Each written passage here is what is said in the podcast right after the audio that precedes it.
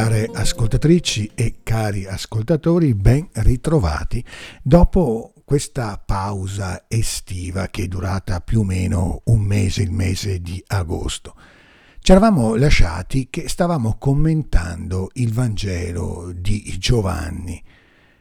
Oggi invece, ventitresima domenica del tempo ordinario, riprendiamo la lettura del Vangelo di Marco. Siamo al capitolo 7.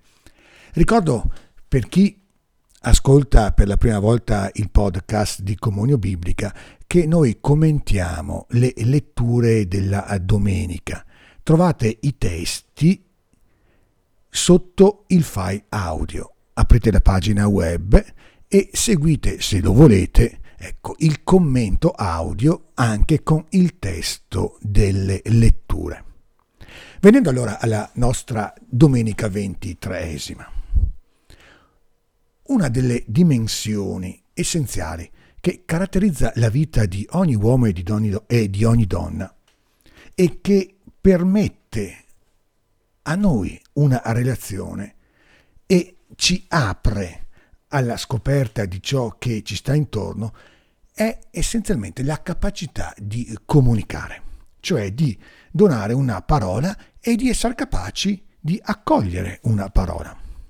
E la parola non possiamo assolutamente dimenticarlo, non è solo il mezzo che ci permette la relazione con gli altri, ma attraverso la parola noi entriamo in relazione anche con Dio. Anzi, Dio si è rivelato a noi come la parola.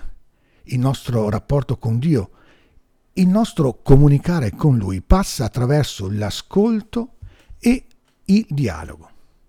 Vedere, ascoltare, parlare sono per il profeta Isaia, che ascoltiamo nella prima lettura, i segni messianici attraverso cui l'uomo acquista la sua piena dignità ed entra nella comunione con Dio. Allora si apriranno gli occhi dei ciechi e si schiuderanno gli orecchi dei sordi. Allora griderà di gioia la lingua del muto. Allora allora si può comprendere la forza del gesto di Gesù, presente nel miracolo che ci racconta l'Evangelista Marco. Gesù ha davanti a sé un sordo e un muto. Questo è il testo greco, un uomo sordo e muto, un uomo che non può donare una parola e neppure può ricevere una parola non può dire cosa ha nel suo cuore e non può ascoltare ciò che gli altri desiderano comunicargli, desiderano dirgli. Non c'è forma più drammatica di solitudine di quella che vive una persona che non può comunicare con gli altri. In fondo, un uomo che non può parlare o dire, potremmo dire così, potremmo pensare, è privo della sua dignità. Quest'uomo viene portato davanti a Gesù, cioè alla parola, perché questa comunichi la sua forza, ridoni a quell'uomo la possibilità di parlare e di udire, o meglio, ascoltare. Gli portarono un sordo e muto e lo pregarono di imporgli la mano. Non sono le parole umane che possono rompere il nostro mutismo o spezzare la nostra sordità. Solo la parola di Dio può ridarci la possibilità di comunicare sia con Dio ma anche con gli altri. È sorprendente ciò che Gesù fa a quest'uomo. Anzitutto lo porta in un luogo appartato, lontano dalla folla. Gesù invita alla solitudine, lontano dalle vuote parole e dai rumori.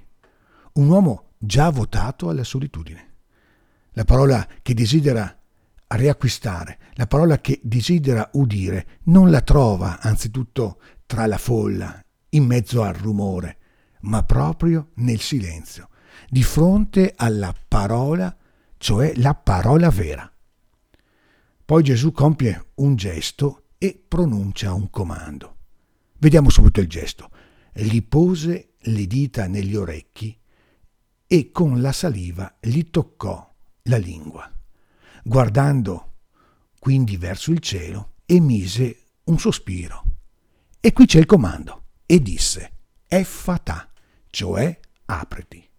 Gesto e parola sono un po' misteriosi, ma anche carichi di significato, tanto che sono entrati a far parte della liturgia battesimale, quasi perché questi gesti indicano l'inizio di una vita nuova in Gesù.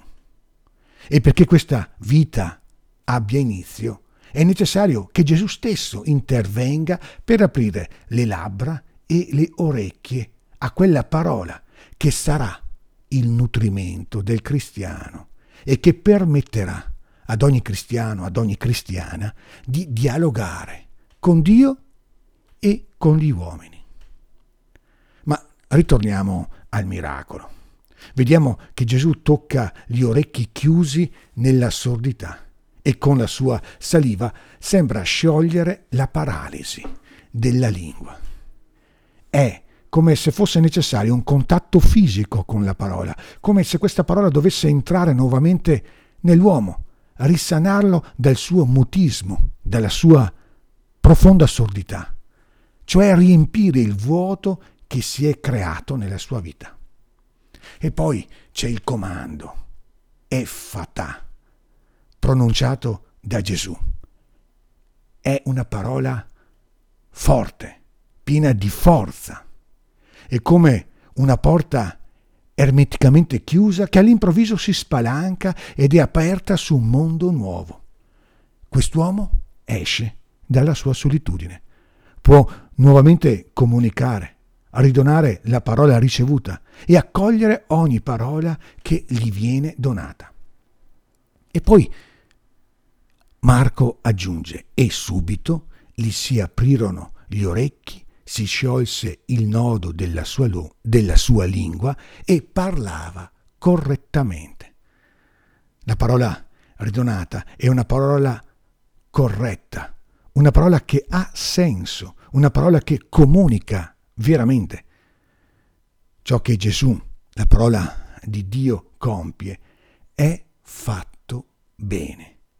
Così diranno pieni di stupore coloro che assistono a questo evento prodigioso messo in atto da Gesù. Credo che questo miracolo possa diventare anche per ciascuno di noi un'icona del nostro comunicare. Il gesto che il sacerdote ha fatto al momento del battesimo sui nostri orecchi e sulla nostra bocca.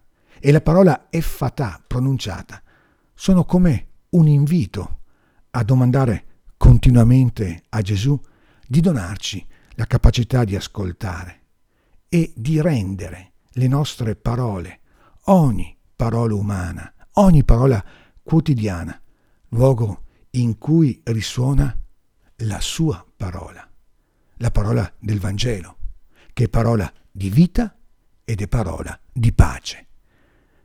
Ogni bene nel Signore e buona domenica.